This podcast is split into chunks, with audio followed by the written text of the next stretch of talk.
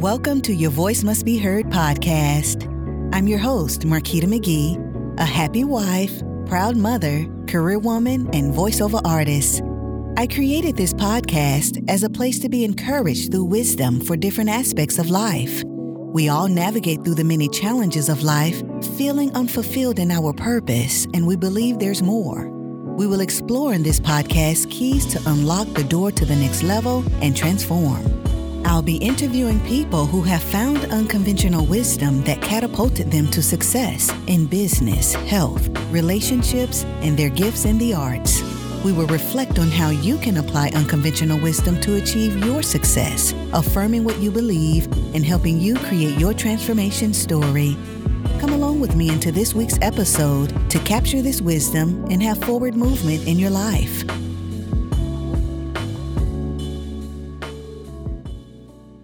We're on the final pillar for season one of this podcast, health and wellness. I chose this category because it's important that we have good health.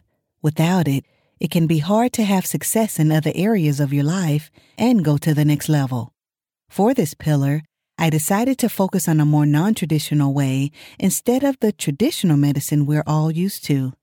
Traditional medicine has its place, and I thank God for it at times. However, alternative medicine can be just as effective and contribute greatly to our overall health and well-being. We will focus on chiropractic care, which is not just about the spine. In my experience, for over a decade, I've been using chiropractors. At first, it was due to injury. Now it's part of my preventative care to be healthy and stay healthy. This episode is Health and Wellness Part one, The Human Body, a self-healing, self-regulating organism with Doctor Marco Belizaire. Doctor Belizaire specializes in sports performance optimization. He has worked with a great deal of world and Olympic champions and world record holders in track and field as well as N F L and N B A athletes, making a positive impact in their performance. As an Olympic-level athlete, he is able to translate the knowledge and expertise of a keen understanding of biomechanical functions of the human body as it relates to increased peak performance from a neuro-musculo-skeletal point of view to work with the best athletes at all levels.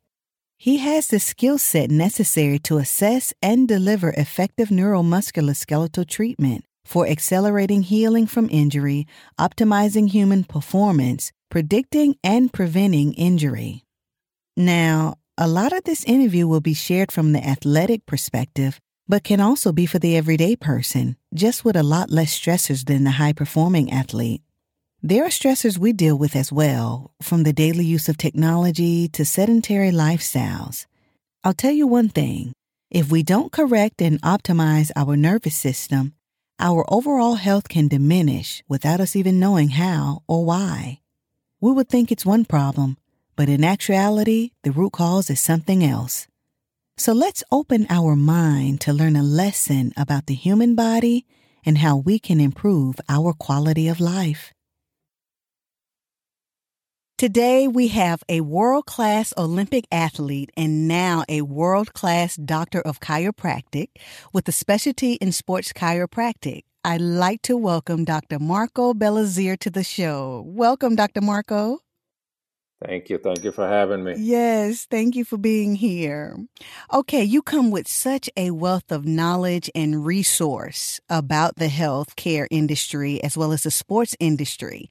So I want to jump right in.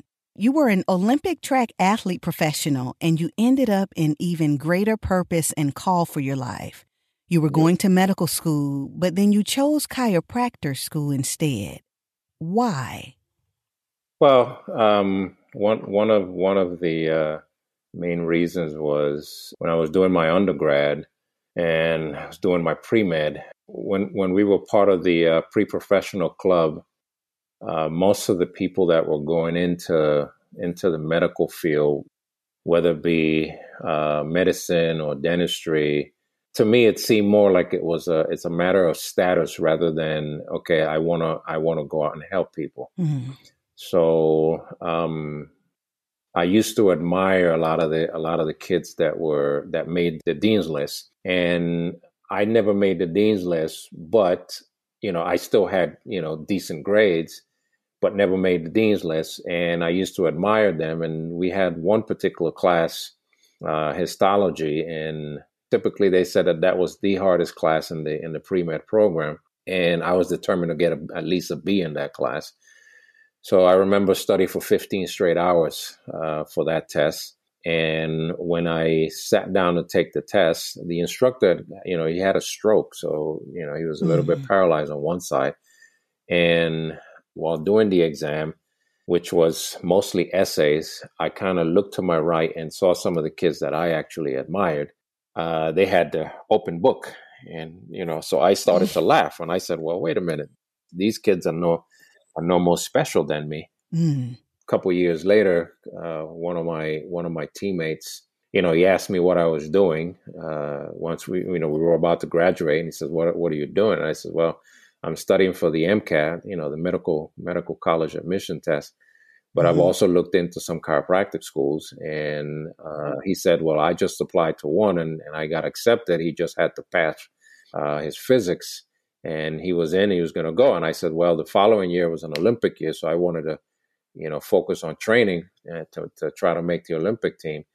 So I uh, I just told him, once you get down there, just let me know and and how you know how things were. And he, you know, we kept in touch, and eventually I I ended up in chiropractic school, still not knowing if uh, if chiropractic was you know the route. I just knew it was something different. But what happened was I was sitting down in philosophy class, and the instructor was talking about health, and, you know, but unfortunately he didn't look very healthy. You mm. know, so I said to myself, I says, what can you, what can you teach me about health? That you don't, you don't look very healthy. And I says, I just, I just made an Olympic team. And in his teachings, he, he said some things that kind of got me off of looking, looking at the wall. He says, the human body is a self-healing, self-regulating organism. Mm. And I said, okay, now you got my attention. And his next words were, the power that made the body will heal the body. And that hit me like a ton of bricks. And at that particular point, I knew, okay, I am in the right profession. So I made it my business from that point on to become the best chiropractic uh, or the best chiropractor that I could be. That's a great story, finding your purpose through that and going against the grain. Like you said, the popularity thing was going to medical school, mm-hmm. but it was more like a status thing for those people. Mm-hmm. You wanted to make a difference, and that you are doing. Right. And so you've built this great career with sports chiropractic and working with athletes and getting them to their higher level of performance. Uh, what is something you do different from other chiropractors? Well, it's several things I bring to the table, more so than uh, the traditional chiropractor is, you know, first of all, I, I train and competed at a high level. I have coached and presently still coach at a high level. I coach, you know, I help coach Olympic athletes. Mm. And I've got specialized training that gives me a special set of skills you won't necessarily see with all chiropractors when it comes to uh, performance care. So, so I my my focus is not so much uh, treating an injury or treating um, uh, symptoms, but rather dealing with performance. Simply because the the athlete or the high level athlete is putting their body uh, at a much higher level of stress than the general population. So, mm-hmm. in essence, they're beating up their body. So, with you beating up the body, the body needs the proper tools to be able to recover. Okay. Mm-hmm. If you, if you give it some tools and not the proper tools, you will feel better. But the goal here is not for you to feel better. The goal as a performance athlete is to function better. Mm. So an, an example that I give, you know, a lot of the athletes when I'm working with them, it says you are a Ferrari. So a Ferrari requires Uh, specialized type of fine tuning. Okay, so because it requires specialized fine uh, specialized type of fine tuning, he says you don't necessarily take that Ferrari to a minivan mechanic. Okay, so because if you take it to a minivan mechanic, the minivan mechanic might be good at working at working with minivans, but because you're not a minivan, is not going to allow, is not going to make you perform at peak levels. Mm. Okay. So it's the same thing with the with the type of care that, that that I'm rendering. I'm looking for additional things that, because you know they they they are taking their bodies to higher levels. So you have to be able to understand how is it that that body functions in a, in in any specific sport, from a from a from a tennis player to a, a football player to a receiver to a, to a, to a running back to to a lineman to a soccer player to an Olympic long jumper versus an Olympic hurdler. Okay, so it's different types of mechanics uh, to an Olympic sprinter. Mm. So you have to be able to kind of understand what are some of the mechanisms, you know, in terms of mobility, and what are some of the types of things that will make their body not function at high levels. I, I specialize in a specific technique called advanced muscle integration. And what, what this technique focuses on is helping to reset the neurology mm. from the brain to the muscle. Yeah.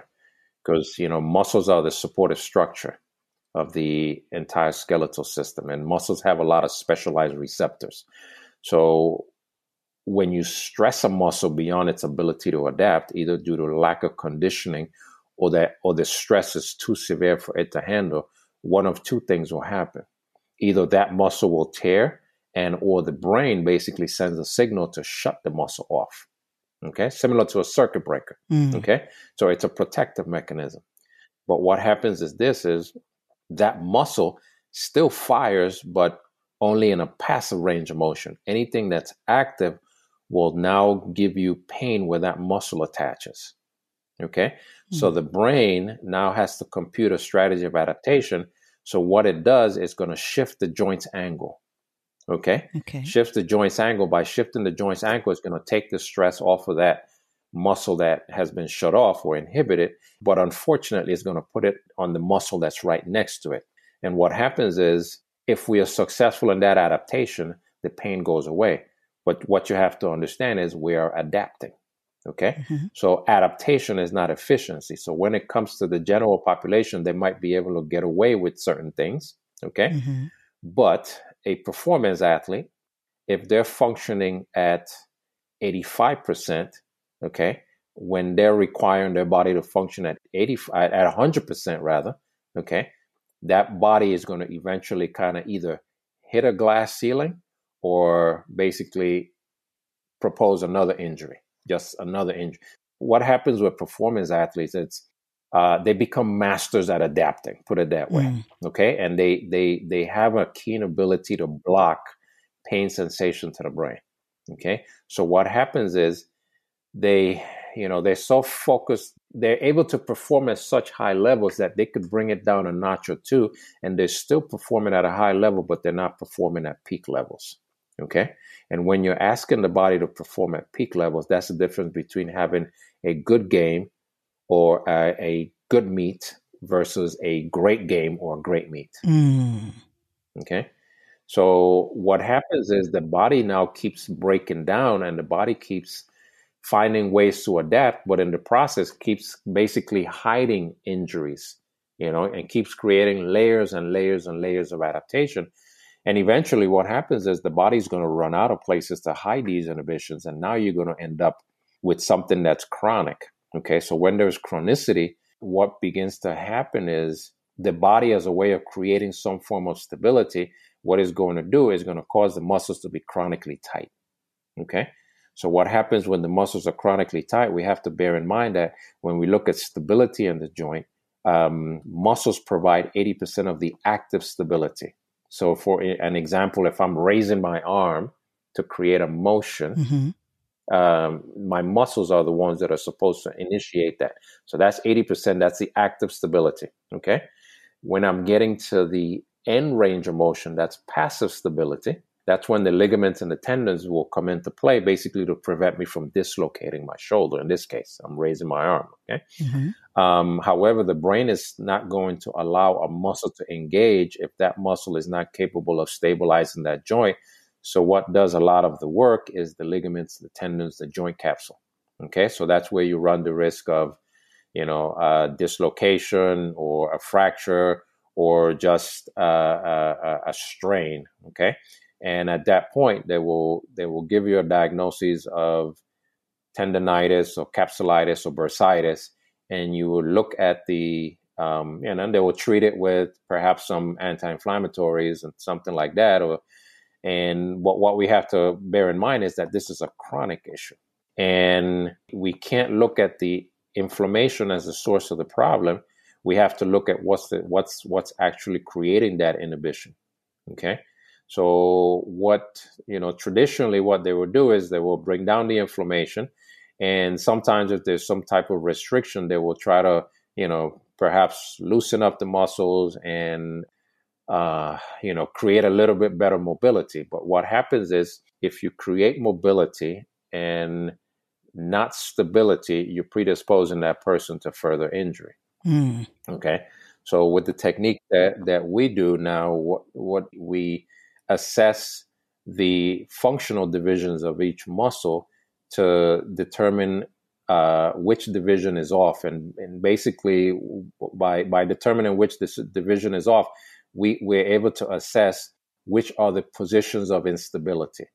So it could be that, say for example, you you you strain your hamstring.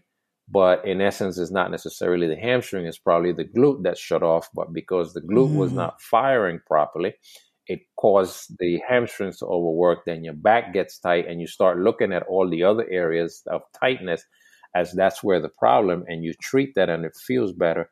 And if you neglect what's actually causing that hamstring, or if, if in fact it is the hamstring that's actually, uh, you know, strained, and you just focus on that area and neglect checking the entire body to see where are the areas of compensation, then we end up with that, you know, uh, what do we call it, uh, uh, vicious cycle, okay?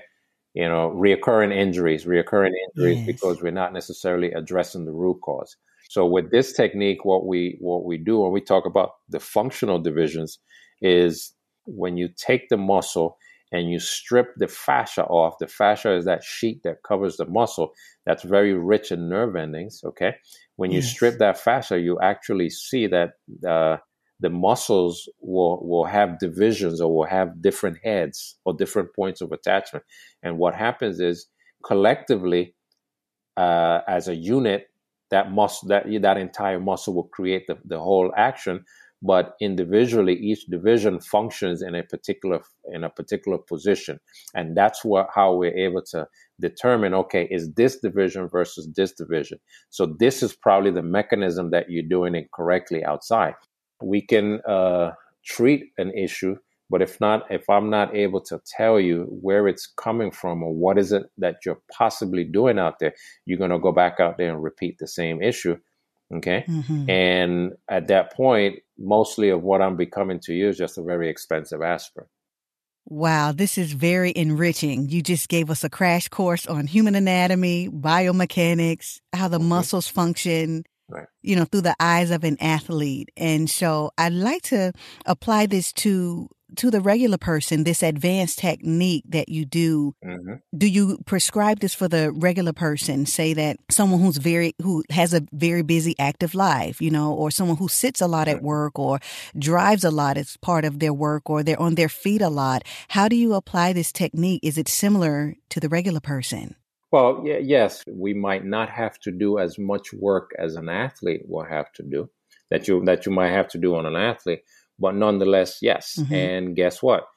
Uh, some of those people that are not very active, you know, in terms of, uh, you know, competitive training might be weekend warriors, mm. you know. So, you know, I'll, I'll give you an example. We had a, a pastor come in here and, you know, he's he's very he's, he's fairly active, but likes to do flips in the air and play Frisbee and things like that. And And one of those that he flipped in the air, when he when he landed, his ankle went one in one direction and his body went in the opposite direction. So he basically tore every ligament in his in his ankle. Mm. Okay. So what happened at that point was Uh, he was doing rehab. They, you know, obviously they had to do surgery, and they did. They did. They did the surgery, and everything looked great. If you look at the X-rays, you know, he he had a joint. He had a, you know, he had, you know, um, good position with everything. Everything looked solid. However, when he got out of the car, when he came here, he walked like a pirate. Okay, with his legs mm-hmm. stiff, because he couldn't he couldn't apply any pressure on it.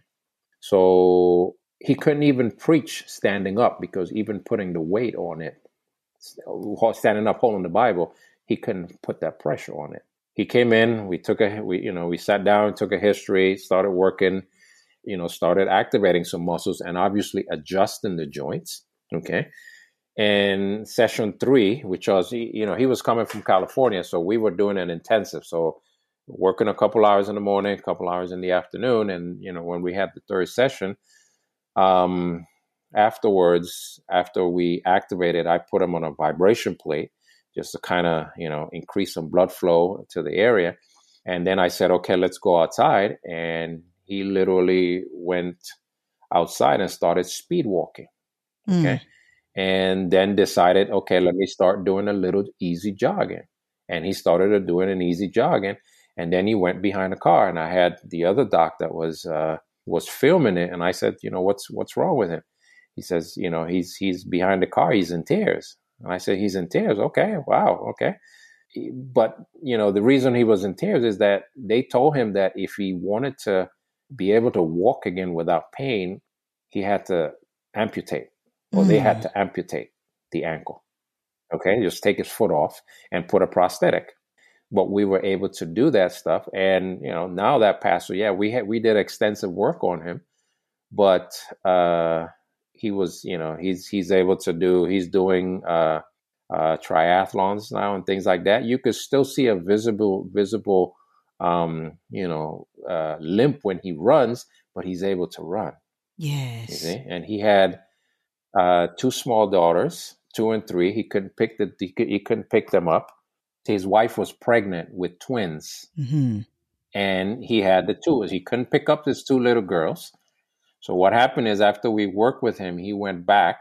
He went back to California, and then he posted he posted a video on uh, on Instagram, and you know, kind of giving his testimony. But in the video, he's walking up the stairs holding both of his daughters in mm. each each one of his arms. Mm. So he was able to do that, you know? So nice. You know, it's obviously is going to benefit. Obviously, because a, a, a high performance athlete is is is putting, you know, it's putting their body at a much, much higher level of stress. In essence, just beating up their body much more than the, the average person.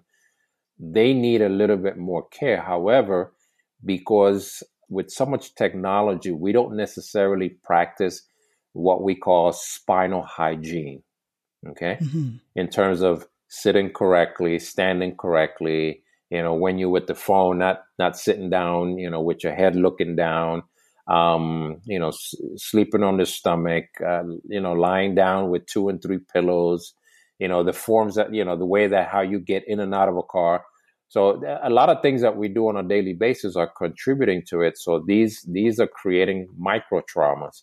So eventually those micro traumas become something bigger, okay? And then now all of a sudden you decide that you wanna uh, you wanna go for a walk, okay? And you don't properly, you know, warm up before that walk, and all of a sudden when you come back from that walk, now everything is hurting. Your knee is hurting, your ankle is hurting, your hips are hurting. Your back is hurting. Everything is hurting, okay? And you think, okay, let me let me just take something to alleviate the pain, rather than, okay, something could be off, mm-hmm. okay? It could be a joint that's off, or it could be uh, a muscle that's off that's affecting the joint and there, therefore affecting your way of life or your daily activities. Thank you so much for listening to this episode of Your Voice Must Be Heard podcast. I hope the story you heard inspired and motivated you to take action for transformation in some aspect of your life. I would love it if you send an email with questions, share your enlightening moment, or profound wisdom you may have. You can also connect with me on Instagram at Your Voice Must Be Heard podcast. I look forward to hearing from you. See you in the next episode. Bye.